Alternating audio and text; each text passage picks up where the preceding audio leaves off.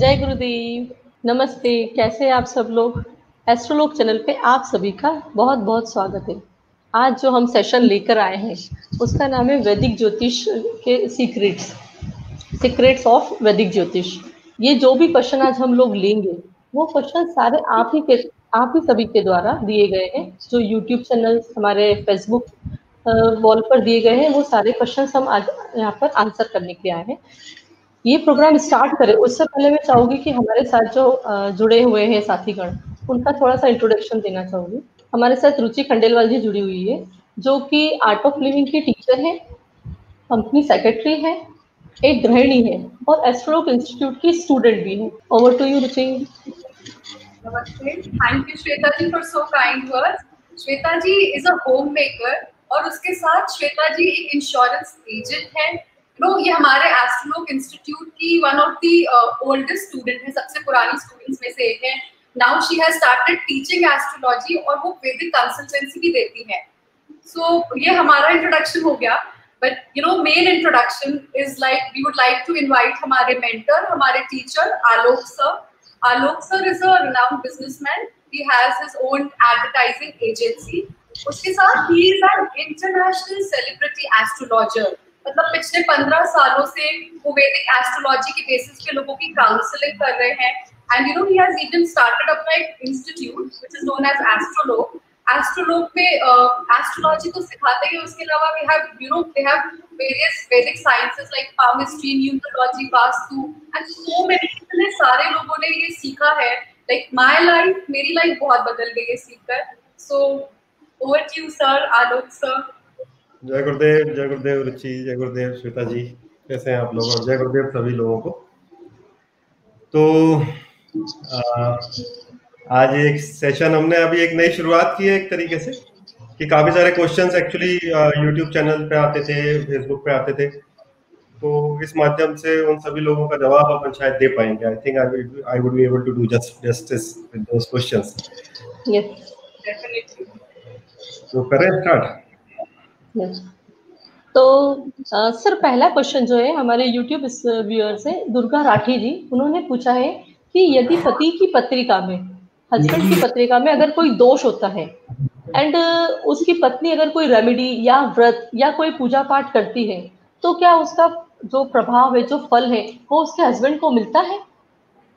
थोड़ा सा आप इस पर रोशनी डालिएगा हाँ। क्या प्रश्न पूछा आपने? अगर पत्नी पति के चार्ट में कोई दोष हो तो पत्नी उसके लिए प्रार्थना कर सकती है नहीं कर सकती। इज़ द क्वेश्चन हाँ सो ऑब्वियसली अपना शास्त्र के अंदर इट इज़ स्पेसिफिकली मेंशनड कि जनरली हम देखते हैं तो सबसे इम्पोर्टेंट रिश्ता किसका है? माँ से पिता से सबसे इम्पोर्टेंट रिश्ता है। बट आपने हमेशा ये सुना होगा कि एक ही रिश्ता है जो हम बोलते हैं कि सात जन्म का रिश्ता है। राइट माँ बाप का नहीं बोलते कि सात जन्म का रिश्ता बट पति पत्नी का बोलते हैं सात जन्म का रिश्ता। So it is specifically mention कि अगर पति का चार्ट के अंदर या फिर पत्नी के चार्ट के अंदर कोई समस्या है और उसको कोई रेमेडी करने का बोला जाता है तो the best person who can do on his behalf is the spouse पति या पति। वो जब करते हैं तो उसका पूरा जो फल है वो स्पाउस को मिलता है। यानी कि अगर पति, पत्नी के लिए कर रहा है या पत्नी पति के लिए कर रही है तो उसका पूरा फल मिलता है। अगर वो करने में सक्षम नहीं हो तो फिर माता जी। और अगर वो भी करने के लिए सक्षम नहीं है और बच्चे अगर एडल्ट है तो बच्चे कर सकते हैं। बट प्रायोरिटी वाइज अगर मैं बात करूँ तो सबसे ऊपर को या स्पाउस को ही रखा गया पति या पत्नी को ही रखा गया है। सर तो, इसीलिए पत्नी को अर्धांगिनी बोला गया है? यस इसीलिए पत्नी को अर्धांगिनी बोला गया है। और अपना ज्योतिष शास्त्र में आ, ये लिखा गया है कि मान लीजिए जैसे आप दोनों ही हाँ होम मेकर हो। अभी तक होम मेकर थे आप तो ज्योतिषी बन गए। तो आपके भी, आपका भी पर्टिकुलर चार्ट है। आपके चार्ट में भी हो सकता है राजयोग हो, धनी योग हो बट अगर आप घर पर, घर संभालते हो तो धनी योग कैसे मैनिफेस्ट होगा? तो वो आपका चार्ट भी पति के चार्ट को सपोर्ट करता है। पोस्ट मैरिज तो that is that is the reason आपने देखा होगा कोई लड़की घर पे शादी होके आती है और वो खानदान कुछ भी नहीं होता बट एक लड़की के पैर पड़ते हैं और वो कहीं के कहीं पहुँच जाते हैं लोग राइट या फिर बहुत सारे लोगों के केस के अंदर मेरे खुद के केस के अंदर ही शादी के बाद आपने भाग्योदय होते देखा हो कि शादी हुई और फिर काम धंधा चलने लगा या प्रसिद्धि होने लगी या स्टेबिलिटी आने लगी। ये वही फैक्टर है कि पत्नी का ग्रह आपके ग्रहों पर जुड़कर अगर कोई कमी है कोई दोष है उसको वो पूर्ण कर दे। काफ़ी अच्छा प्रश्न है नेक्स्ट क्वेश्चन रुचि सर जैसे ये कुछ जैसे कुछ लोग आपने भी बोला कि लकी है किसी के लिए अपने स्पाउस के लिए वैसे वो अपनी शायद फैमिली के लिए भी लकी रहे होंगे गर्ल्स सो so, जब उनकी शादी होती है तो कुछ ऐसा रेमेडी कर सकते हैं क्या? क्योंकि उनके जाने के बाद उनके पेरेंट्स पे भी तो इम्पैक्ट आ सकता है।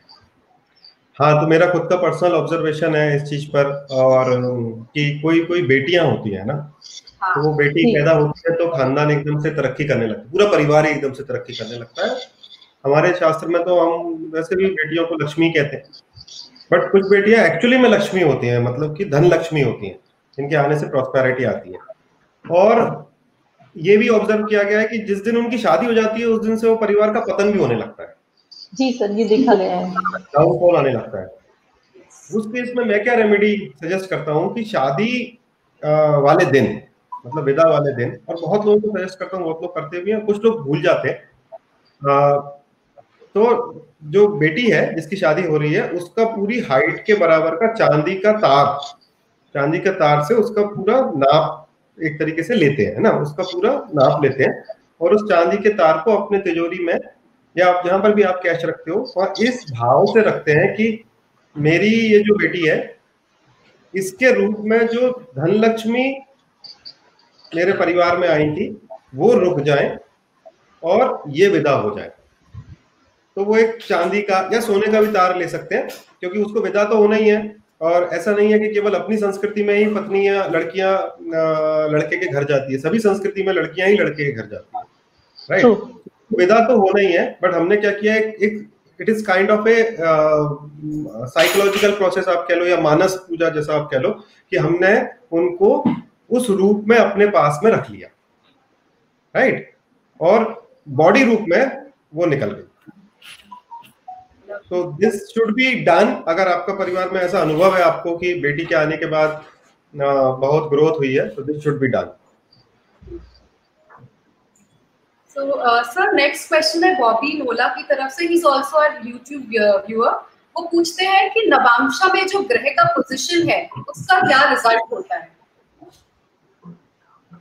नवांशा को रुचि पढ़ने के दो तरीके हैं मेजरली कुछ कुछ लोग इसको स्टैंड अलोन चार्ट की तरह भी पढ़ते हैं और कुछ लोग इसको इंटरकनेक्टेड चार्ट की तरह भी पढ़ते हैं. इंटरकनेक्टेड मतलब जो बेसिक चार्ट है, वो तो जन्म, लग्न या राशि चार्ट जिसको आप बोलते हो, वो है. और फिर नवांशा उसका भाग्यांश है।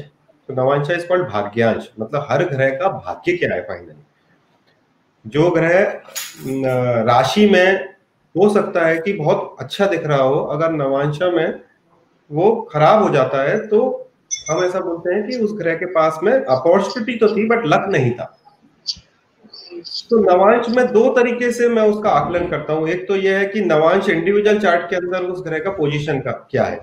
तो नवांशा में जनरली छठे, आठवें और बारहवें स्थान में जो ग्रह होते हैं और तीसरे स्थान में भी जो ग्रह होते हैं वो अच्छे नहीं माने जाते। क्योंकि सिक्स एट्थ और ट्वेल्थ हाउस नवांशा मतलब वो ग्रह का भाग्य पूरी तरीके से या तो शत्रुओं में फंस गया या मर गया या लॉस में आ गया। तीसरे स्थान में भी चला जाता है तो युद्ध में आ गया। तो नवांशा के अंदर position of the planet is very important जैसे कि जो ग्रह आपका केंद्र में होंगे, वो आपके जीवन पर सबसे इंपॉर्टेंट इंपैक्ट डालते हैं स्पेशली इन द नवांश।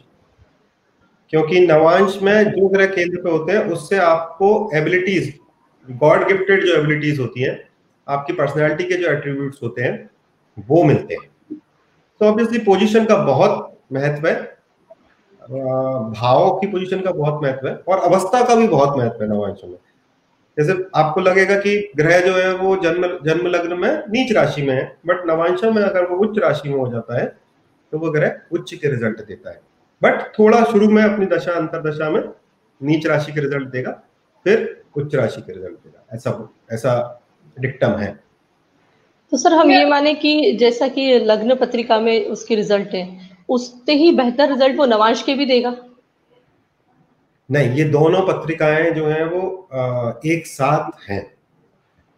आपका इसको हम ऐसे समझते हैं कि मेरे घर के अंदर अगर फ्रिज है तो मैं अपने बेडरूम के अंदर ठंडी पानी की बोतल ले जा सकता हूँ। अगर मेरे घर के अंदर फ्रिज नहीं है तो मैं अपने बेडरूम में ठंडी पानी की बोतल कैसे लेके जाऊँगा? सो so, जन्म लग्न या राशि chart is very important नवांशा obviously is a fate of all the planet but अगर मेरा जन्म लग्न में वो योग नहीं है तो नवांश में अकेले में होने से वो योग फलीभूत नहीं होता। यस yes, थोड़ा बहुत उसके अंदर आपको प्रभाव मिल सकता है अगर नवांश में जाकर कोई ग्रह बलवान हो जाए या कोई योग बन जाए तो प्रभाव ज़रूर मिल सकता है भाग्य का आपको साथ मिल सकता है। बट दोनों चार्ट रिलेट करके ही पढ़ने चाहिए तभी सार्थक है वो।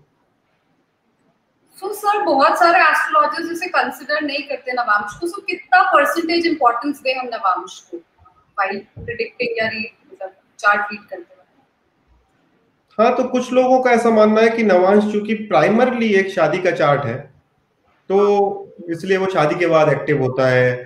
बट हाँ. ऋषि मुनियों का ऐसा मानना नहीं है। कुछ ज्योतिषियों का मानना हो सकता है है ना?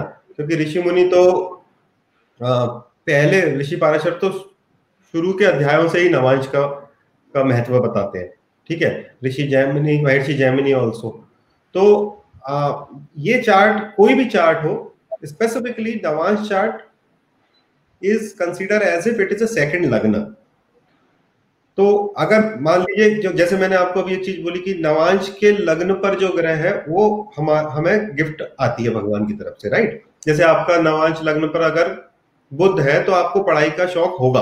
पढ़ाई मतलब पढ़ने का शौक, किताब पढ़ने, ज़रूरी नहीं है टेक्स्ट बुक तो ये, अब मैं इसको अगर ऐसे कंसिडर करूँ कि शादी के बाद मुझे पढ़ाई का शौक आएगा तो आई थिंक वो जस्टिफाई नहीं हो रहा। तो अच्छा दूसरा कि मुझ, मेरा जो रूप है, वो भी नवांश से ही आता है।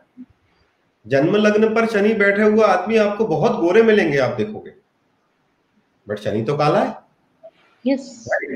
बट नवांश पर अगर शनि जन्म लग्न पर बैठा है नवांश लग्न पर तो वो जो हमारा कलर ऑफ़ द स्पीच कैसी है वो एट्रीब्यूट्स जो हैं जो ईश्वर द्वारा प्रदत्त हैं हमने लर्न कर कर नहीं सीखे वो नवांशा से आते हैं। सो so, आइडियली इसको बर्थ से ही कैलकुलेट करना चाहिए बर्थ से ही कंसिडर करना चाहिए। और 50 परसेंट जन्म लग्न को और 30 परसेंट मैं नवांश लग्न को देता हूँ। बाकी 20 परसेंट डी चार्ट को जिसके विषय में बात हो रही है। सर इसी प्रश्न से संबंधित मोहित जी ने एक क्वेश्चन पूछा है कि नवांश में भी रा, राजयोग देखे जाते हैं? हाँ बिल्कुल देखे जाते हैं। नवांश के अंदर राजयोग अगर जन्म लग्न में राजयोग है और नवांश में भी वो ग्रह राजयोग में आ जाए तो वो हंड्रेड परसेंट फलीभूत होगा। तो हम क्या करते हैं? नवांश में राजयोग का स्ट्रेंथ को चेक करते हैं।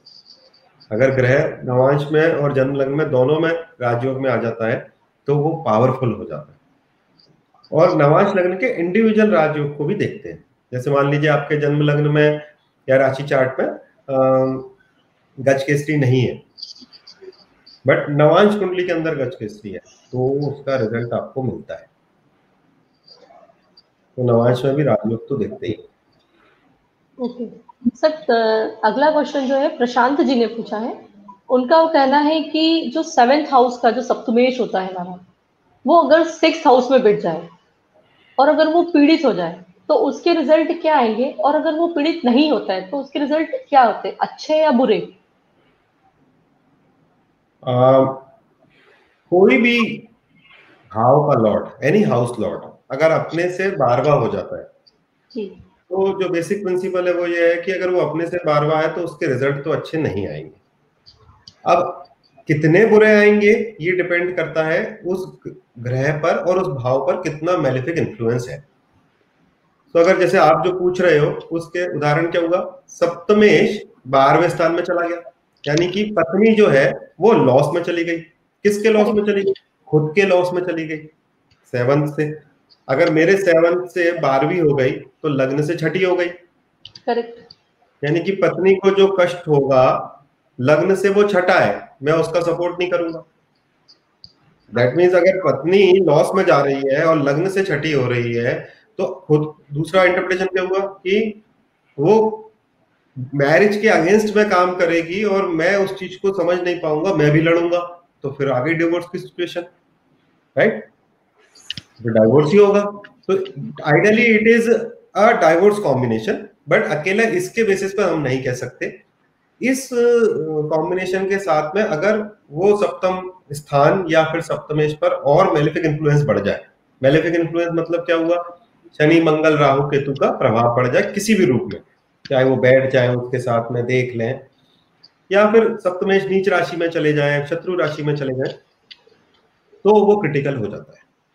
Then we see it into the नवांशा chart and if it is same there वहाँ पर भी अगर बुरा प्लेस्ड है तो वो शादी में मेजर तकलीफ़ आती है। इसी सप्तमेश पर किसी एक ग्रह की मान लो गुरु का दृष्टि आ गई खराब है पीड़ित है गुरु का दृष्टि आ गई तो गुरु क्या करेंगे?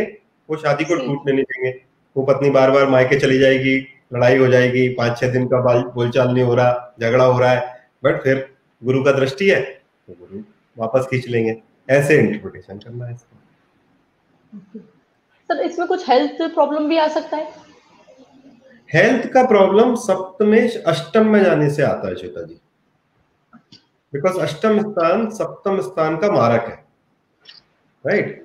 अपना वैदिक ज्योतिष में अपन क्या मानते हैं कि second house is a house of मारक तो अगर सेवंथ हाउस स्पाउस है तो एट्थ हाउस जो है वो उसका मारक है। तो सेवंथ हाउस लॉर्ड अगर एट्थ में चला जाए और उस पर और भी मेलिफिक इन्फ्लुएंस आ जाए then there is a problem for the health of the spouse समझ में आया क्या?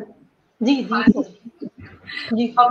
Learning so much so sir next question है श्रेया जी की तरफ़ से। सो so, वो बोलती है कि नीच का ग्रह हमेशा बुरा असर देता है क्या? लाइक like, हम लोग भी अभी चार्ट्स देखते हैं तो जैसे किसी को बोला नीच का ग्रह या वो कहीं और से अपनी पत्रिका दिखा कर आए तो नीच का सुनते ही वो लोग ऐसे हो जाते हैं बिल्कुल घबरा जाते हैं। डर जाते हैं। नीच का ग्रह तो बुरा असर देगा तो क्या हमेशा ही बुरा असर देता है। अच्छा देखो एक उदाहरण देता हूँ इसका है ना? प्रश्न अच्छा है और बहुत लॉजिकल है। आ, क्योंकि हम जब शुरू में पढ़ते हैं तो सबसे पहले यही पढ़ते हैं कि जो ग्रह उच्च राशि में होगा वो अच्छे रिज़ल्ट देगा और जो ग्रह नीच राशि में होगा वो बुरे रिज़ल्ट मेरा पंचमेश जो है वो नीच राशि में है। ठीक है? Fifth house is house of education right and भगवान की इतनी कृपा रही कि मैं पढ़ाई में ठीक था। है ना? टॉप थ्री में आता था तीन चार पीजी डिग्री भी की। तो पंचमेश नीच राशि में है तो फिर ये कैसे हुआ? तो नीच राशि या नीच ग्रह का मतलब क्या? नीच मतलब क्या हुआ? आप किसको नीच बोलते हो? गिरे हुए व्यक्ति को नीच बोलते हो? कमज़ोर हो जाना राइट तो इसमें दो तरीके के एक्सपीरियंस आपको देखने के देखने को मिलेंगे। कोई भी ग्रह अगर नीचस्थ हो तो। पहला चूँकि वो ग्रह फॉल में है, जैसे इंग्लिश में उसके लिए शब्द का यूज़ करते हैं फॉल यूज़ करते हैं, गिरा हुआ। तो हमें उसको उठाना पड़ेगा। बात नंबर एक। तो कैसे उठाओगे? यानी कि उस ग्रह से संबंधित जो भी काम आप करोगे, उस काम में आपको बहुत मेहनत करनी पड़ेगी। भाई, आपके मोबाइल में है बैलेंस ही नहीं है, आप फ़ोन कैसे लगाओगे? तो नीच ग्रह का मतलब क्या होगा? उस ग्रह से संबंधित जो भी हाउस है आपका चार्ट के अंदर, उसका बैलेंस आप कम लाए हो? तो आपको आपको रिचार्ज कराना पड़ेगा। रिचार्ज कराना पड़ेगा मतलब क्या हुआ? आपको बहुत मेहनत करनी पड़ेगी उस चीज़ में। First second there is a principle called नीच भंग। नीच भंग कैसा हुआ? मैं गिर गया, मैं नीच में चला गया। रुचि आई, रुचि ने मुझे उठा लिया। नीच भंग हो गया। उन्होंने बोला कि सर उठो। तो रुचि ने मुझे उठा लिया। अब उठा लिया मतलब मैं किसी के सपोर्ट से नीच भंग करा लिया अपना। Right so this principle is also very valid and I mean it is a very effective principle कि किसी के सपोर्ट से वो ग्रह बलवान हो जाता है। अच्छा अपने यहाँ पर इंदौर में बोलते हैं चाय से गर्म केटली होती है। बोलते हैं yes, भैया। Yes, sir. मतलब क्या होगा कि मंत्री जी से ज़्यादा तेज जो है उनका लड़का चलता है। तो करते हैं, पर उनके भाई, बंधु, ये, वो ज़्यादा पावरफुल लगते हैं। That means what if I got support तो हो सकता है कि मैं एक नॉर्मल ग्रह से ज़्यादा अच्छा रिज़ल्ट दे दूँ। क्यों? क्योंकि मुझे रुचि का भी सपोर्ट मिल गया, मुझे श्वेता का भी सपोर्ट मिल गया, मुझे एक्स का भी मिल गया, मुझे वाई का भी मिल गया। चार पाँच तरीके से नीच भंग होता है। अगर मुझे तीन चार तरीके से सपोर्ट मिल गया तो फिर तो मैं बलवान हो गया ना भाई। समझा पा रहा हूँ आपको पूरा? यस यस यस सर तो ऐसा बिल्कुल नहीं है कि नीच का रिज़ल्ट आपको हमेशा ही खराब रिज़ल्ट देगा नीच का ग्रह। बट यस उस ग्रह का क्षेत्र में आपको स्ट्रगल ज़रूर करना पड़ेगा। मेहनत ज़रूर करनी पड़ेगी और सपोर्ट की आवश्यकता पड़ेगी आपको ताकि आप उसका नीच भंग करा पाओ।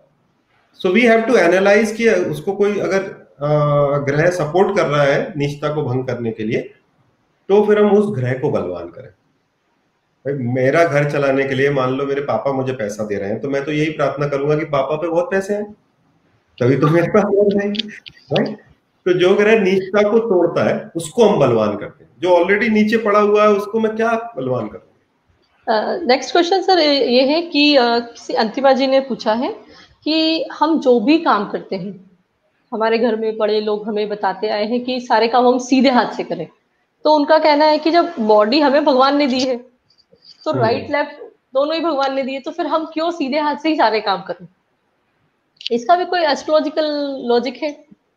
एस्ट्रोलॉजिकल लॉजिक भी है और एक साइंटिफिक uh, लॉजिक भी है। सो so, ज्योतिष शास्त्र में सीधा हाथ जो है वो बृहस्पति का मानते हैं और उल्टा हाथ जो है वो शुक्राचार्य का मानते हैं राइट तो बृहस्पति जो है वो देव गुरु है और शुक्राचार्य असुर गुरु है। तो इसलिए असुर मतलब क्या हो गया? तामस से संबंधित काम जो तमस से संबंधित काम है वो उल्टे हाथ से करने का बोलते हैं। और जितने भी सत्व के काम है सत्व का मतलब सत काम जो हो गए अच्छे कार्यक्रम जो हो गए वो हम सीधे हाथ से करते हैं। ये हो गया ज्योतिषी आकलन राइट सो क्योंकि गुरु कंट्रोल करते हैं इसको और इसको वीनस कंट्रोल करते हैं। तो ये देवों का हाथ है या असुरों का हाथ right scientifically right hand is connected with the left brain right and left hand is connected with the right brain ये जो आप अगर वो कभी चार्ट देखा हो आपने वो जो आ, दो नाड़ियों का चार्ट बताते हैं तो ऊपर जाके ये क्रॉस होती है राइट तो राइट हैंड चूँकि लेफ़्ट ब्रेन को कनेक्ट करता है इसीलिए लॉजिक इंटेलिजेंस एनालिसिस पावर ये सब राइट right हैंड से काम करते हैं तब तो आती है। Left hand is more creative क्योंकि वो राइट right ब्रेन को कनेक्ट करता है। इसलिए आपने देखा होगा लेफ़्ट ब्रेनी जो होते हैं, वो बहुत क्रिएटिव लोग होते हैं। है ना? सॉरी लेफ़्ट हैंडर्स जो होते हैं, वो बहुत क्रिएटिव लोग होते हैं। उनके अंदर एक शुक्र का जो एक कला है, शुक्र का एक अंदाज है, जो शुक्र का एक अदा है, वो होती है। तो ये प्रिंसिपल है इसके पीछे कि इसीलिए सीधे हाथ से हमेशा सत काम का करने का बोलते हैं। जबकि जैसे अंतिम संस्कार के टाइम पे कुछ काम ऐसे होते हैं जैसे उल्टे हाथ से करने का बोलते हैं है ना? तो वो जो इस तरीके के काम है वो उल्टे हाथ से इसीलिए करते हैं क्योंकि वो हाथ असुरों का मतलब ज्योतिष के एस्पेक्ट से असुरों का हाथ है। सर बहुत बढ़िया। ये लॉजिक बहुत पसंद आया मुझे। हाँ। प्रश्न पूछा है वो प्रश्न भी बहुत अच्छा है। देखो आई मीन अगर पब्लिक भी इस तरीके के प्रश्न पूछती that means they also give a lot of thought छोटा छोटा लाइफ में जो चीज़ें होती हैं वो लोग इन चीज़ों को देख रहे हैं मतलब। मतलब ये क्वेश्चन मैंने सोचा ही नहीं था कि इस तरीके से इसका आंसर इस टाइप का हो सकता है कुछ। हाँ बट है तो ऐसे ही। तो सर हमारा नेक्स्ट क्वेश्चन है मधु जी की तरफ़ से और ये मेरी तरफ़ से भी है कि यू नो हमको बच्चों की पत्रिका दिखानी चाहिए कि नहीं दिखानी चाहिए? बहुत सारे लोग बोलते बच्चों की पत्रिका मत दिखाओ। मैं भी यही बोलता हूँ। है ना? कि छोटे बच्चों का पत्रिका केवल एक ही कंडीशन में, छोटे बच्चे मतलब टेंथ तक मान लो है ना? टेंथ भी नहीं मान लो चलो एट्थ तक मान लो। वो तभी दिखाओ जब उनको कोई हेल्थ इशू है है ना? अगर उनको कोई हेल्थ इशू आ रहा है देन ज्योतिष कैन हेल्प कि वो हम उनका कुछ मंत्र माँ को बोल सकते हैं कि कुछ मंत्र करें, कुछ रेमेडी करें। अदरवाइज़ कोई आवश्यकता नहीं है छोटे बच्चों का चार्ट दिखाने के लिए। छोटे बच्चों का चार्ट आप तब दिखा सकते हो जब उनको सब्जेक्ट लेना हो। क्योंकि उस समय पर जो पेरेंट्स हैं वो भी कंफ्यूज होते हैं है ना? सभी की मम्मी अपने बच्चों को तेंदुलकर बनाना चाहती हैं। बच्चे में इतनी ज़रूरी नहीं है कि क्षमता हो राइट तो पेरेंट्स हर व्यक्ति भारत का तो बहुत दिक्कत है। हर व्यक्ति चाहता है कि उसका बच्चा डॉक्टर बन जाए इंजीनियर बन जाए बट जनरली ऐसा होता नहीं। और तो उसमें कभी कभी स्कूल में साइकोलॉजिकल टेस्ट आजकल होते हैं बट मुझे ऐसा लगता है कि उससे बेटर ज्योतिष इसमें मदद कर सकता है कि इसका इनहेरेंट क्वालिटी या टैलेंट क्या है बच्चे का। तो उस समय पर दिखाना चाहिए। अदरवाइज़ बहुत हेल्थ कंसर्न हो तो ही दिखाएँ। नहीं तो क्या होता है माँ बाप के मन में एक परसेप्शन फॉर्म हो जाता है बच्चे को लेकर। जैसे मान लीजिए कोई छोटा बच्चा है तीन साल का। अब वो कुंडली दिखाने गई माता जी ज्योतिषी ने बोल दिया कि ये तो जो है वो इंजीनियर बनेगा। तो वो अब उसको आप समझ रहे हो पहले दिन से ही वो इंजीनियर की दौड़ में लगा लगा दे।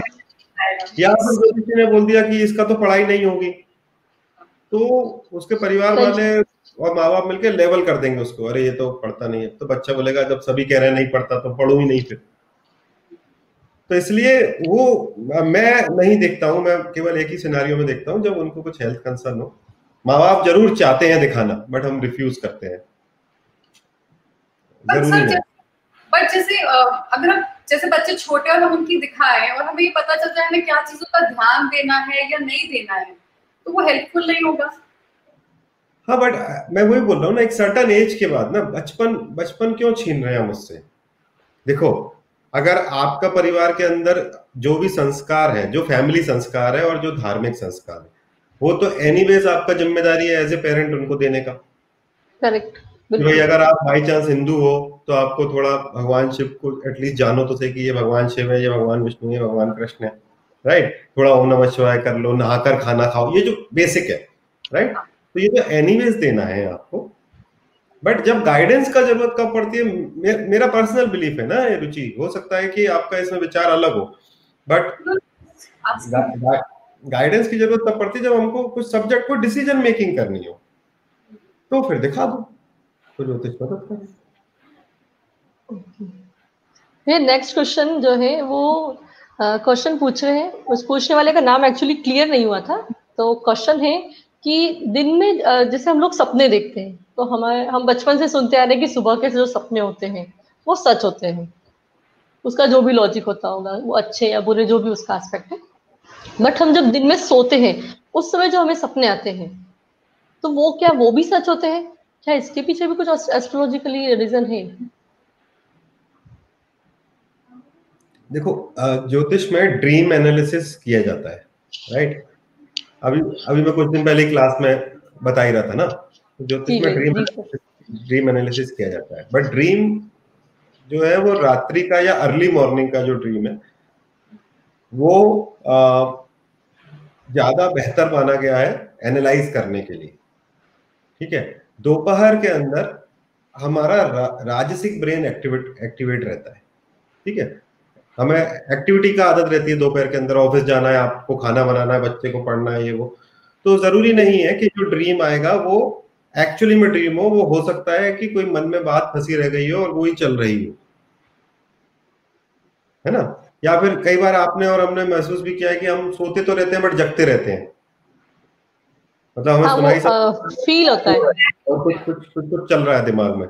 तो इसलिए उसको दिन में इसलिए बोला कि दूसरी चीज़ हमारे जो पूर्वज थे वो इतने इंटेलिजेंट थे कि उन्होंने हर चीज़ को बहुत लॉजिकली जोड़ दिया।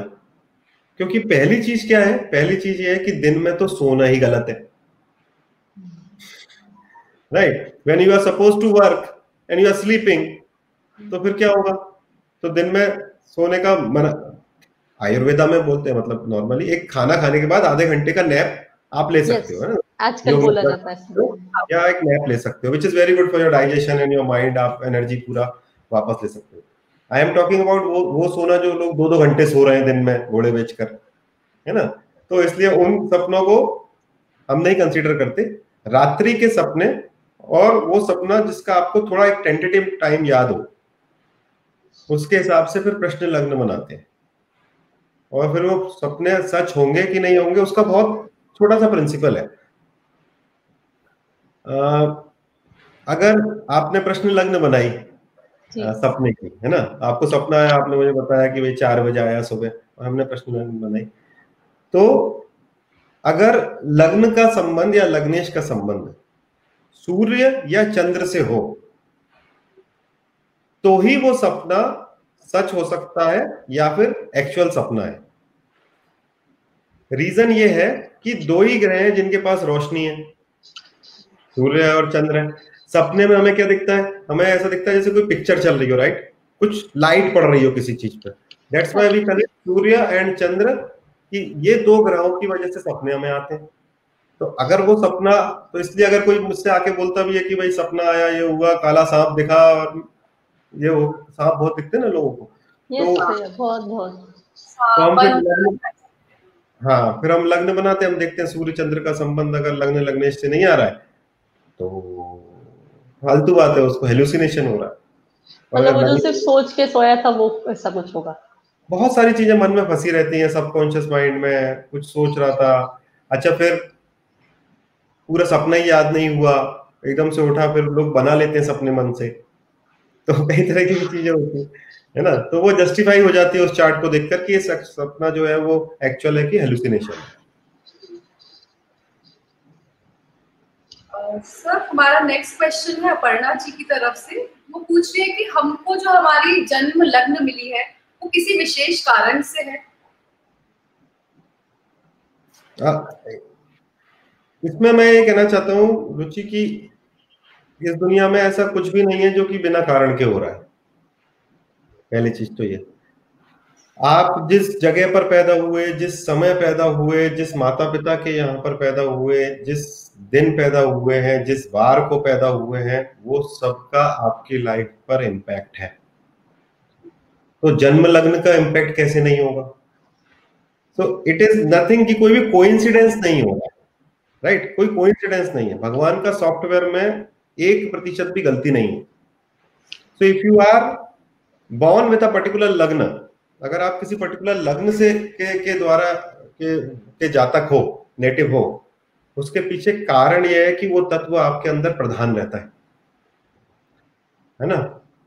मान लो आप गुरु का लग्न हो तो गुरु तत्व आपके अंदर रहेगा। आप चंद्र का लग्न हो तो आपके अंदर इमोशंस केयरिंग कंपेशन रहेगा ही रहेगा। भले ही खुद के लिए ही हो केवल राइट तो लग्न का बहुत महत्व है और जो लग्न आपको मिलती है वो लग्न इसीलिए सबसे ज़्यादा महत्वपूर्ण है क्योंकि उसकी जो अपोजिट लग्न है ना जैसे लग्न हमें मिली उसका अपोजिट हमारा शत्रु है सप्तम। हाँ। राइट तो, तो हमें क्या पसंद है क्या नहीं पसंद है हम कैसे हैं कैसे नहीं है ये हमारा अपोजिट व्यक्ति भी डिफाइन करता है। तो सर जो ये जो उदय लग्न होती है इसमें तो दो लग्न हो जाती है। सपोज़ किसी का मेष लग्न है और वो एंडिंग डिग्री पे आ गया है। तो वो वृषभ लग्न भी आ गई उसकी। तो फिर हम क्या माने इसका? तो उसको कस्प की लग्न कहते हैं ना। वो मतलब कि कस्प में चली गई संधि काल की लग्न हो गई। तो संधि काल की लग्न हो गई मतलब कैसा हो गया कि आपने घर से एक पैर आगे रख दिया और एक पैर घर की चौखट पे है तो आप क्या बोलोगे? आप ना तो ये बोल सकती हो कि मैं घर से निकल गई हूँ ना ये बोल सकती हूँ कि मैं घर में ही हूँ। तो उस उन लोगों के अंदर जिनमें कष्ट की लग्न होती है या संधि काल की लग्न होती है उनमें दोनों गुणधर्म होते हैं। ना हमको ये देखना है कि वो किस तरफ़ जा रहा है। मान लो उनतीस डिग्री पूरा जी चुका है मेष में और वृषभ में घुस रहा है राइट जी। तो ऑब्वियस सी बात है कि वो अभी उसके अंदर जो गुणधर्म आएगा वो मेष का ज़्यादा आएगा because he is just entering into वृषभ। तो जो पिछली लग्न है जिसकी ज़्यादा डिग्री चल गई है उस लग्न का ज़्यादा प्रभाव होगा। जो आई है आने वाली है वो वैसा ही है जैसे मैं हमेशा बोलता हूँ कि एक नौकरी में पेपर डाल दिया दूसरी जगह ज्वाइन नहीं किया। तो दोनों की ज़िम्मेदारी है लेकिन दोनों से ही आप बाहर भी हो राइट बट जो लग्न छूट रही है पूर्ण हो रही है उस पर ज़्यादा प्रभाव उसका ज़्यादा प्रभाव है। सर अभी एक व्यूअर्स ने हमसे क्वेश्चन करा है कि शनि शनि की साढ़े साथी एंड शनि की महादशा अंतरदशा में क्या अंतर होता है? अरे तो बहुत दो तरीके का देखो दो तरीके के शनि है। एक है आपका कुंडली का शनि। तो उनकी दशा अंतरदशा आती है आपको। दशा अंतरदशा is like a major period वो जो ग्रह जिसका दशा आपको लगती है, वो उस पर्टिकुलर टाइम के लिए वो ग्रह आपका कंट्रोलिंग प्लेनेट है। दैट मीन्स वो आपके मिनिस्टर साहब है। आपकी हर फ़ाइल जो है वो उन्हीं से ही पास होगी, चाहे वो कुछ भी हो जाए। राइट तो ऐसे ही, जैसे बाकी सब ग्रहों की दशा आती है, ऐसे ही शनि की दशा भी आती है। तो वो हो गया एक शनि की दशा अंतरदशा। साढ़े साथी इज़ अ डिफरेंट फिनोमिनल साढ़े साथी जो है, वो है Shani as a planet of karma सभी के जीवन में आता है। तो वो कर्म के फल देने के लिए शनि हर तीस साल में हमारी लाइफ में आते हैं। तो उसका दशा अंतर दशा से कोई संबंध नहीं है। उसका संबंध शनि के ट्रांजिट से है, शनि के गोचर से है ना? तो वो सबकी लाइफ में आते हैं। दोनों के रिज़ल्ट अलग अलग होते हैं। दशा अंतर दशा ऑफ़ सैटन केवल उस जगह के रिज़ल्ट देगी शनि जहाँ के लॉर्ड हैं, जहाँ बैठे हैं, जहाँ देखते हैं, जिसके साथ बैठे हैं राइट बट साढ़े साथी आपके बहुत सारे ऐसी चीज़ों के भी रिज़ल्ट देती है जो कि प्रिडिक्ट करना मुश्किल। है क्योंकि वो आपने किस तरीके का कर्म किया है पिछले जीवन के अंदर, उसके रिज़ल्ट भी देती है। दूसरा साढ़े साथी उस तरीके के भी रिज़ल्ट देती है जिधर चंद्र से शनि का ट्रांजिट हो रहा है। चंद्र से पीछे चंद्र पे और चंद्र से एक घर आगे। तो उन भावों का रिज़ल्ट ज़्यादा आते ये डिफरेंस है मूलता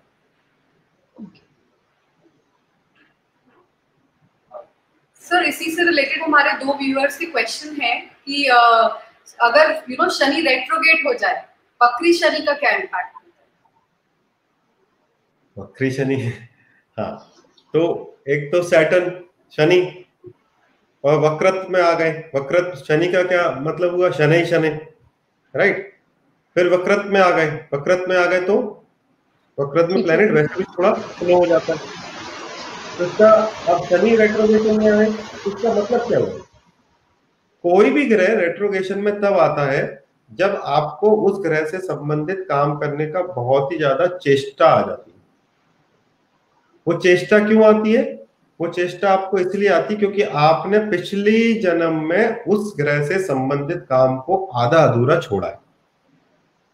सो इट्स लाइक आपने पिछले जन्म में चार चार सप्लीमेंट्री लाई तो इस जन्म में तो वो पेपर क्लियर करना पड़ेगा। राइट स्पेसिफिकली सभी ग्रहों के वक्रत्व में सबसे खतरनाक वक्रत्व है शनिदेव का। रीजन ये है कि वो हमारे कर्म के ग्रह हैं। सैटन अगर वक्री आया आपका चार्ट के अंदर तो आप ये मान के चलो कि आपको हर काम मिनिमम दो बार तो करना पड़ेगा। एक बार में तो वो काम होने का नहीं। दूसरा, ये जिनका शनि वक्री होता है, ये कर्मठ लोग होते हैं। क्यों? क्योंकि कर्म का चेष्टा बढ़ गई।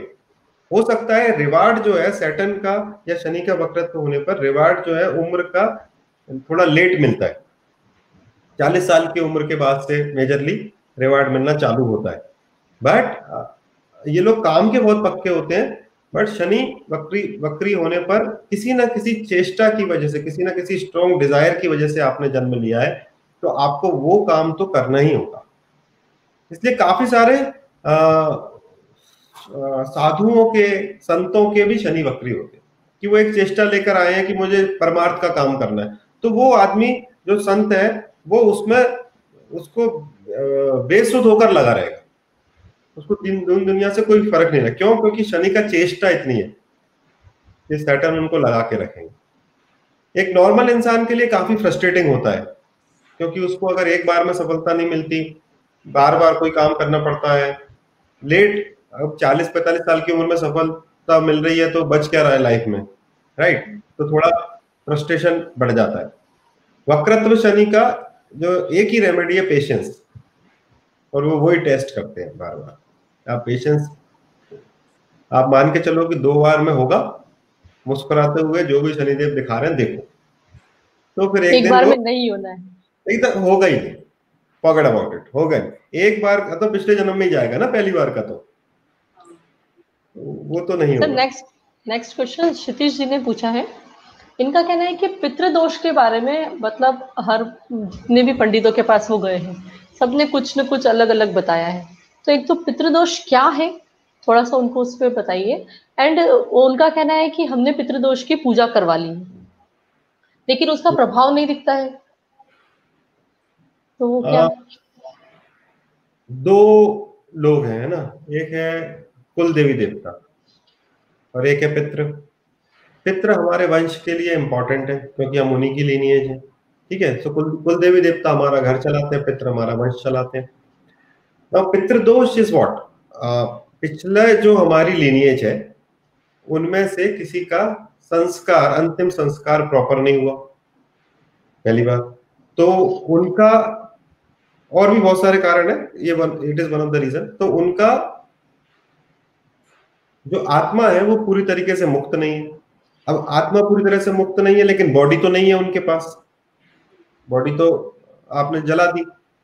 बट आत्मा का जो डेस्टिनेशन है, वैकुंठ नहीं पहुँची वो राइट तो वो किसकी तरफ़ देखेंगे? वो अपने बच्चों की तरफ़ भी देखेंगे कि मेरे, मेरा ये काम अधूरा रह गया था, ये तुम कर दो तो मैं अपना आगे जाऊँ, अपना अपना ट्रेवल आगे बढ़ाऊं, मैं फिर रीबर्थ लू राइट या फिर मुक्त हो जाऊँ, जो भी है।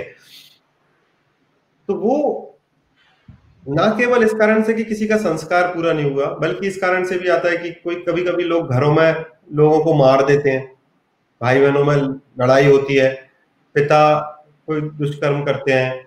फिर चार भाई थे, किसी ने किसी का संपत्ति हड़प ली। राइट? तो इस तरीके के काफ़ी सारे जो एक्टिविटीज़ होती हैं, उनके कारण चार्ट में सूर्य या चंद्र प्रभावित आते हैं। सूर्य बेसिकली पित्र है। है ना? सूर्य जो है पिता कारक है। तो सूर्य के साथ राहु, सूर्य के साथ शनि, सूर्य के साथ केतु, चंद्र के साथ राहु, चंद्र के साथ शनि, चंद्र के साथ केतु, ये कुछ कॉम्बिनेशन है जो कि पितृदोष कारक है।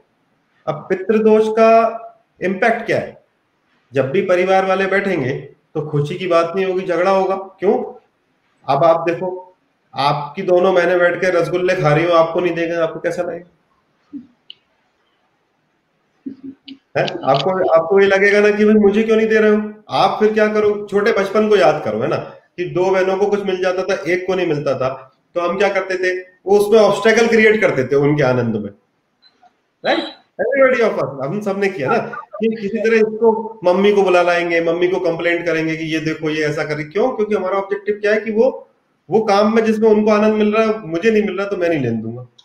सेम थिंग हैपन्स कि जब आप खुशी मना रहे हो, आपके पितृस जो हैं, वो दुखी हैं कि ये लोग, उनको इतना सुदबुद नहीं है कि मेरे लिए ये काम कर दे ताकि मैं मुक्त हो जाऊँ।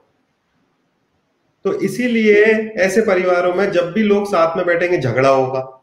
हर त्योहार के दिन झगड़ा होगा। लड़कियों की शादी नहीं होगी, किसी के बच्चे नहीं होते हैं, किसी के यहाँ झगड़ा होता है, किसी के यहाँ जो करोड़ों रुपए की संपत्ति है, वो किसी कोर्ट केस में फंस गई, कोर्ट केस में उलझ गई। इस तरीके की एक्टिविटीज़ जिसमें कि सब कुछ होते हुए भी परिवार दुखी है? ये पितृदोष के सिम्टम्स हैं। अब चूँकि दो चीज़ों से हो रहा है, सूर्य से हो रहा है और राहु केतु से हो रहा है मेजरली तो या चंद्र से हो रहा है तो जनरली बोलते हैं लोग पितृदोष का पूजा कर ली। पूजा कर लिया, आपने, अच्छी बात है। पूजा नॉर्थ इंडिया में जो पूजाएँ होती है, वो इतनी प्रामाणिक नहीं होती। क्योंकि पितृदोष का पूजा करने के लिए आपके ब्लड का एक एक व्यक्ति उस पूजा में अवेलेबल होना चाहिए। बट जनरली तो हम ऐसा नहीं करते। हम तो जाते हैं खुद ही अपना मंदिर पे या किसी भी शिवलिंग पे जाकर मतलब ज्योतिर्लिंग पे जाके पूजा करा लेते हैं। तो वो जनरली पूरी होती नहीं है वो पूजा। दूसरा पूजा के साथ साथ भी हमको भी कुछ मंत्र और कुछ करना पड़ेगा। पूजा कहते हैं उसको कि आइस बस आइस ब्रेकिंग कर देती है।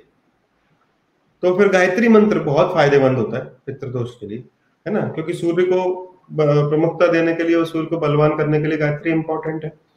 ओम नमो नारायणा, देवी का मंत्र ये फ़ायदेमंद होते हैं पितृदोष के लिए। और दान करना स्पेशली पितृपक्ष में तर्पण करना और दान करना अपने पितरों की याद में कि उनको जो भी पसंद था मुझे तो याद नहीं है मुझे तो पता नहीं है। मैं ये दे रहा हूँ किसी को ये आप उस भोग की तरह स्वीकार करें और आगे बढ़े। This is how it should done it should be done sir ये आपने रेमेडी बहुत अच्छी बताई है। मैं पूछा ज़्यादा बड़ा हो गया क्या आंसर नहीं मैं जानना चाहती हूँ कि पितृदोष का अपने लिनियज में कैरी डाउन होता है। जैसे हमारे व्यूअर है प्रदीप जी वो ये पूछ रहे हैं कि हमारे कर, मतलब हमारे पेरेंट्स और ग्रैंड पेरेंट्स के कर्मास का क्या हमारे हॉरोस्कोप पे भी इफ़ेक्ट होता है आप जब उनके प्रॉपर्टी में रह सकते हो उनकी गाड़ी में घूम सकते हो उनके नोटों पर हवाई जहाज़ में घूम सकते हो तो उनके कर्मों का असर क्यों नहीं होगा आप पे ऐसा कैसे होगा भाई? जो आपका आपके फादर हैं उनका लीनियज का आप मज़ा पूरा लोगे। उनका सरनेम लगा के घूमोगे उनका धर्म लेके घूमोगे। तो फिर उनके अच्छे और बुरे कर्मों को क्यों नहीं उठाना पड़ेगा? हम हम अपने यहाँ देखो कहते हैं ना अच्छे कर्म करो नहीं तो बच्चों पे आएगा। जी। कहते हैं क्यों? क्योंकि पंचम स्थान जो है वो उसका मारक है ग्यारहवा स्थान। राइट यानी कि आपकी इनकम जो है अगर वो अच्छे स्रोत से होगी अच्छे तरीके से आप अपनी इनकम कमाओगे तो वो आपके बच्चों पे नहीं आएगी। बच्चों का मारक नहीं बनेगी वो। तो फिर आपको, आपके फादर के अच्छे चीज़ों की और बुरे चीज़ों की दोनों की ज़िम्मेदारी तो लेनी ही पड़ेगी। What you can do is basically to change that tradition कि अच्छा ठीक है, चलो हमारे घर में आज तक किसी ने कुछ दान नहीं किया, कोई पूजा नहीं की, मैं चालू करता हूँ। वो आप कर सकते हो तो थोड़ा सुधार होने लगेगा। श्री जो पितृदोष का आपने एग्ज़ाम्पल दिया रसगुल्ले वाला मुझे लगता है कि सभी को बहुत अच्छे से समझ आया होगा। सो सो लॉजिकल कि हम जब हम जब उनकी प्रॉपर्टी एंजॉय करें तो हमें उनके करवास भी फेस करने ही पड़ेंगे। एकदम true so sir next question है हमारे व्यूअर विष्णु जी की तरफ़ से। ही वांट्स टू आस्क कि इंट्यूशंस कहाँ से आते हैं? और ये इंट्यूशंस भी क्या हमारे ग्रहों का खेल है? हाँ तो इंट्यूशन का इंट्यूशन मतलब क्या? इंट्यूशन मतलब कि बुद्धि के परे राइट इंट्यूशन मतलब कि आप जब स्पॉन्टेनियस रहते हो आपको एकदम से लगा जैसे कभी कभी हम सबको लगता है मुझे ऐसा लग रहा है कि आज घर पर जाऊँगा तो पतिदेव बहुत झगड़े करेंगे है ना? आपको कभी ऐसा लगता है कि आज वो आएँगे तो मूड खराब होगा राइट लगना चाहिए। है ना? अभी कुछ भी नहीं हुआ। आप तो अपने घर पे किचन में खाना बना रहे हो बट आपको एकदम से इंट्यूशन एक पॉपअप हुआ कि आज वो आएँगे तो पक्का झगड़ा होगा। अब इसके पीछे कोई एनालॉजी नहीं है। राइट सुबह वो अच्छा वाला गया था बट आपको एक विचार आ गया एकदम से। दैट मीन्स ये बुद्धि के परे है। राइट और जो भी बुद्धि के परे है वो केतु है। इसीलिए केतु है वो ग्रह जो इंट्यूशन देता है। नेगेटिव और पॉजिटिव दोनों तरीके का। अगर केतु मेलेफिक है आपके चार्ट के अंदर it will give you malefic negative intuition वो क्या होता है? Fear fear is what negative intuition भाई फियर जैसी तो कोई चीज़ होती ही नहीं है ना। मैं अगर झूठ बोल के मेला देखने गया हूँ पापा से तो घर जाके पिटाई लगेगी लगेगी, उसमें फियर वाली क्या बात है? लेकिन वो फियर जो है वो आ रहा है ना मुझे नेगेटिव इंट्यूशन है, पापा क्या बोलेंगे कैसे बोलेंगे, आज तो पक्का घर से बाहर निकालेंगे राइट ये negative intuition malefic Ketu benefic intuition is what आपने, जिसको हम बोलते हैं अपने भाषा में, उनका जवान पे सरस्वती बैठ गई ऐसे बोलते हैं ना? वो बोलते हैं तो उनके जवान पर सरस्वती बैठती है। सरस्वती बैठती मतलब वो जो बोलते हैं वो बात सिद्ध हो जाती है। इसीलिए केतु का पॉजिटिव इंट्यूशन को बढ़ाने के लिए गणपति का प्रार्थना करें। क्योंकि गणपति बुद्धि के और ज्ञान के देवता है। तो केतु को फ़िल्टर आउट करने के लिए जो आपका इंट्यूशन है, वो पॉजिटिव रहे, उसके लिए उसकी सर नेक्स्ट क्वेश्चन है, अग्रिमा पब्लिकेशन की तरफ़ से। इन्होंने पूछा है कि क्या शुभ फल देने वाले ग्रह जो होते हैं, वो सदैव कारक ग्रह होते हैं? कारक ग्रह एक अलग प्रिंसिपल है है ना? शुभ ग्रह, शुभ फल देने वाला ग्रह आपकी कुंडली में इंडिविजुअल ग्रह है। हो सकता है कि आपको शनि फल दे रहा हो और मुझे गुरु फल दे रहा हो। तो वो शुभ फल ज़रूरी नहीं है कि केवल बेनिफिक ग्रह ही दे। मेलिफिक ग्रह भी दे सकता है। भाई, आज दाऊद इब्राहिम को मेलिफिक ग्रह देखो कितना शुभ फल दे रहे हैं। पूरी दुनिया की पुलिस उसको ढूंढ रही है, वो नहीं मिल रहा। Right you see what I am saying तो ऐसा तो नहीं है कि उसको कोई शुभ फल, शुभ ग्रह दे रहे होंगे। ये तो राहु केतु ही दे सकते हैं द पावर कारक ग्रह इज़ ए डिफरेंट फिलोसफी कारक is every house has a कारक। कारक मतलब कि आप इसको ऐसे समझो, आपका फ़र्स्ट हाउस का लॉर्ड हो सकता है कि चंद्र हो। राइट कर्क लग्न है आपकी। तो फ़र्स्ट हाउस का मालिक कौन है? चंद्र है। आपका बुद्धि को कंट्रोल कौन करता है? चंद्र करता है। लेकिन सबके फ़र्स्ट हाउस का मालिक सूर्य है। क्योंकि वो वहाँ का कारक है। तो चंद्र आपका चंद्र वो बुद्धि किससे लेकर आ रहा है? सूर्य से लेकर आ रहा है। मेरा गुरु वो बुद्धि सूर्य से लेकर आ रहा है। तो सूर्य फ़र्स्ट हाउस का कारक है मतलब कि ऐसा समझो कि सूर्य होलसेलर है और वो हम रिटेलर है। मतलब लग्न का लॉर्ड या फिर सूर्य जो है वो सेंट्रल मिनिस्टर है और हम स्टेट मिनिस्टर लग्न लॉर्ड तो कारक इज़ अ देवता जो कि उस हाउस को फुल रूप से कंट्रोल करते हैं वो कारक कहलाते सर अगर कोई हाउस मेलिफिकली इन्फ्लुएंस्ड है तो कारक सेव कर सकता है क्या? या वहाँ के रिज़ल्ट दिलवा सकता है? कारक हाँ, तो, उसको देखने का रुचि ये तरीका है कि सबसे पहले देखो आपके घर में कुछ तकलीफ़ हो जाए भगवान ना करे है ना? तो तो आप क्या करोगे? सबसे पहले खुद सॉल्व करने की कोशिश करोगे राइट अच्छा खुद से सॉल्व नहीं होगी तो अपने पतिदेव को बोलोगे राइट अच्छा फिर दोनों से भी सॉल्व नहीं होगी तो फिर अपनी मम्मी या पापा को फ़ोन लगाओ है ना? क्या आपको पता है कि यार वो मेरे मदद कर देंगे? This is the principle you should see the the lord of the house first मतलब आप फिर, अगर वो कमज़ोर है तो फिर अगर कोई ग्रह बैठा हुआ है वहाँ पर या कोई ग्रह का दृष्टि है वहाँ पर तो वो मदद करने आएगा पॉजिटिव ग्रह। राइट बेलिफिक ग्रह तो अरिष्ट करने आएगा। अगर ये दोनों भी नहीं है मतलब लग्न, जो ग्रह भाव है, उसका लॉर्ड भी पिटा हुआ है, जो दृष्टि है, वो भी मेलिफिक दृष्टि है देन द रोल ऑफ़ कारक कम्स सो कारक will come for the safety of that house अगर कारक उस घर का बलवान होगा तो वो बचा ले जाएगा उसको। समझे आप? जी तो ये थ्री स्टेप प्रोसेस है basically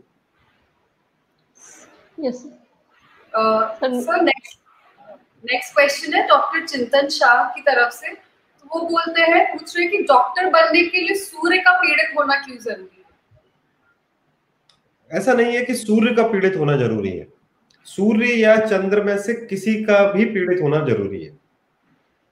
क्योंकि आ, आपका चंद्र मान लो बिल्कुल उस पर मेलिफिक इन्फ्लुएंस नहीं है है ना? चंद्र बिल्कुल खिला हुआ है और गुरु का राशि में है या एग्जल्टेड चंद्रमा है उस पर कोई मेलिफिक इन्फ्लुएंस नहीं है। तो आप आदमी में छुरी कैसे चलाओगी? Yes. आप काट लोगी पेट? आप खुद चक्कर खा के गिर जाओगे। राइट खून देखते ही। Have you seen this kind of people I am one of them मतलब बचपन में राइट खून देख के मेरे खुद के मतलब मैं पेशेंट देखने जाता था अस्पताल में कोई बीमार हो जाता तो मैं खुद ही चक्कर खा के गिर जाता था। बहुत से लोग देखने में मिलते हैं।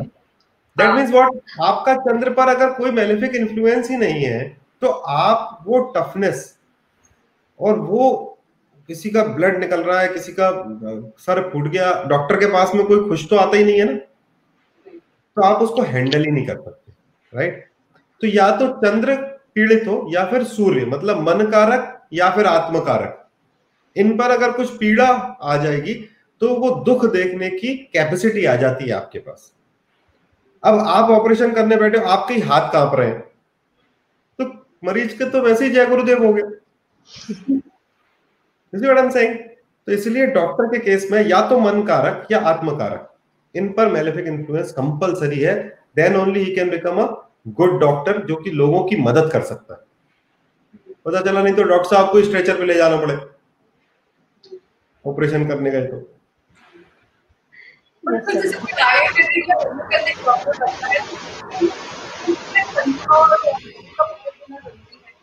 रुचि आपकी आवाज़ नहीं आई। जैसे कोई आयुर्वेदिक या होम्योपैथिक फ़ील्ड में है सो उसके लिए भी क्या चंद्रमा और सूर्य का पीड़ित होना ज़रूरी है? आप देखो आप ज्योतिषी हो आपका अगर चंद्र या सूर्य भी पीड़ित नहीं होगा तो कोई आपको अपना दुख आके सुनाएगा आप खुद ही रोने लगोगे उसके हाँ, तो फिर जब मैं खुद ही रोने लगूँगा तो मैं किसी की मदद क्या करूँगा? वो मेरे पास मदद के लिए आया है। तो मैं जो बात कर रहा हूँ, वो केवल सर्जरी के परस्पेक्टिव से नहीं कर रहा हूँ। अरे, किसी को बुखार भी हो रहा है, किसी की टांग टूट रही है, किसी को कुछ भी हो रहा है, वो एक पेन एब्जॉर्ब करने का कैपेसिटी तो आपके चित्र में, आपके कॉन्शियसनेस में होना चाहिए। नहीं तो वैद्य जी जो है, खुद ही बीमार पड़ जाएँगे, क्योंकि देखो, आपके पास जब कोई नेगेटिविटी तो आ रही है पेशेंट के रूप में। तो yes. हमारे पास इतनी ताकत होनी चाहिए कि हम उसको हैंडल कर पाए। इसीलिए ये थोड़ा मेलिफिक इन्फ्लुएंस इंपॉर्टेंट है। ज्योतिषियों के केस में भी इंपॉर्टेंट है। Sir next question Richa ji की तरफ़ से है। उनका कहना है कि मंगल केतु जो युति होती कंजक्शन होता है वो सिक्स एट ट्वेल्थ हाउस में ही बुरी होती है या किसी भी जो केंद्र त्रिकोण होते हैं वहाँ पे भी हम उसको उतना ही बुरा मानेंगे? Mangal Ketu combination is called पिशाच बाधा पिशाच का मतलब ये नहीं है कि आपके पीछे भूत प्रेत पड़ जाएँगे।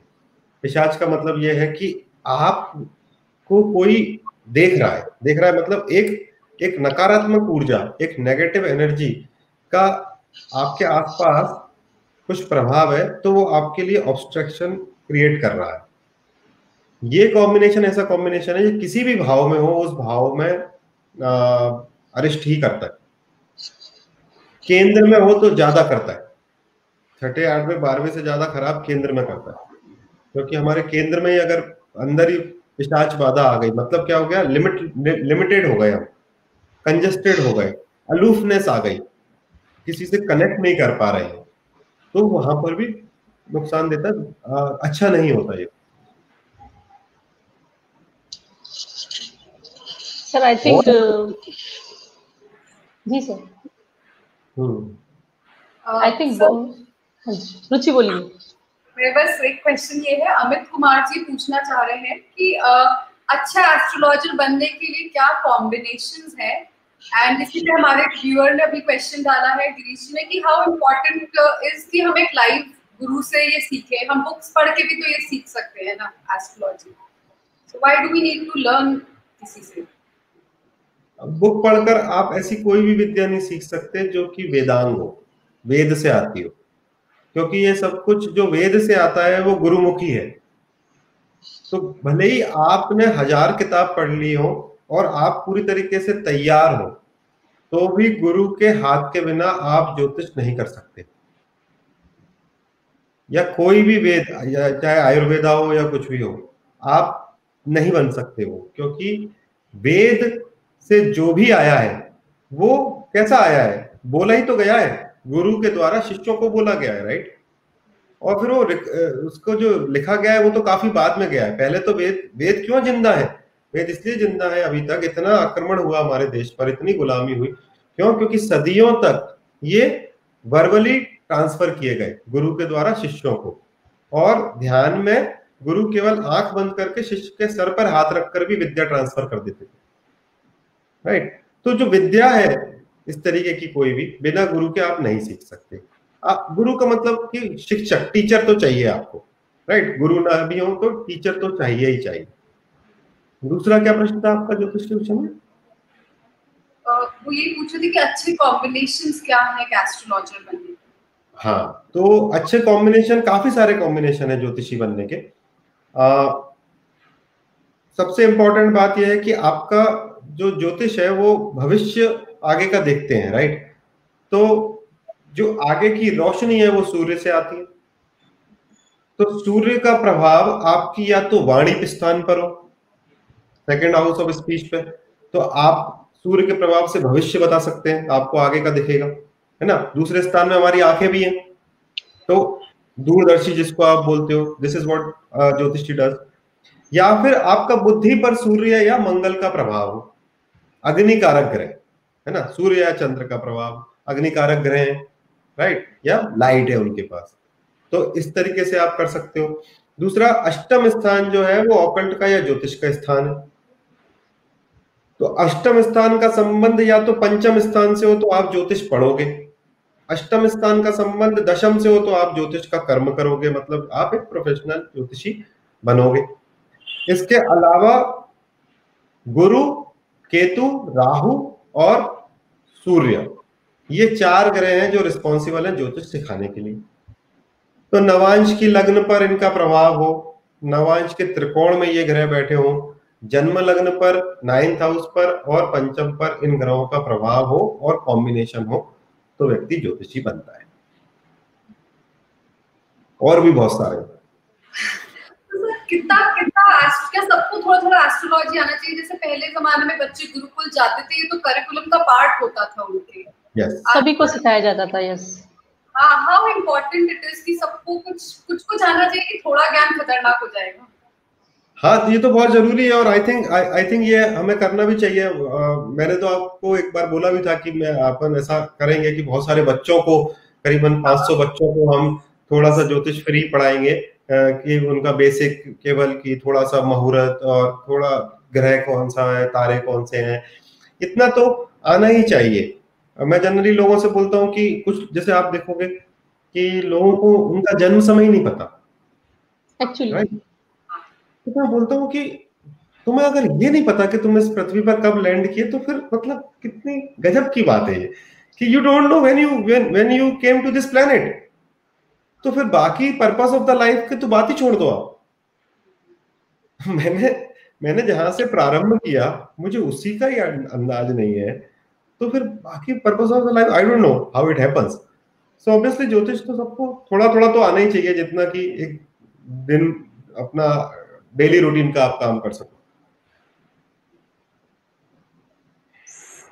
आई थिंक भैया क्वेश्चंस सर क्वेश्चंस तो बहुत सारे हैं लेकिन मुझे लग रहा है कि काफ़ी समय हो गया है। तो जो भी नए क्वेश्चन रहेंगे हम लोग अब दस तारीख बीस तारीख और तीस तारीख हर महीने की तीन दिन हमने डिसाइड किए हैं। एस्ट्रोलॉग चैनल आप सभी के लिए जो भी क्वेश्चंस आपके दिमाग में हो दिल में हो या जो भी आपको कहीं भी लगता है कि हमें इसका आंसर जानना है आप लोग हमें यूट्यूब पे या एस्ट्रोलॉग की वॉल पर फेसबुक पर पोस्ट कर सकते हैं। जिससे आपके जो भी क्वेश्चन ज़्यादा से ज़्यादा क्वेश्चन के आंसर्स देने की हम कोशिश करेंगे यहाँ पर। और वो सारे ही आंसर्स हमारे सर के द्वारा ही दिए जाएँगे। एंड uh, मैं थैंक यू करना चाहूँगी रुचिका आलोक आलोक सर का एस्ट्रोक इंस्टीट्यूट का कि हमें ये इतना अच्छा मौका दिया।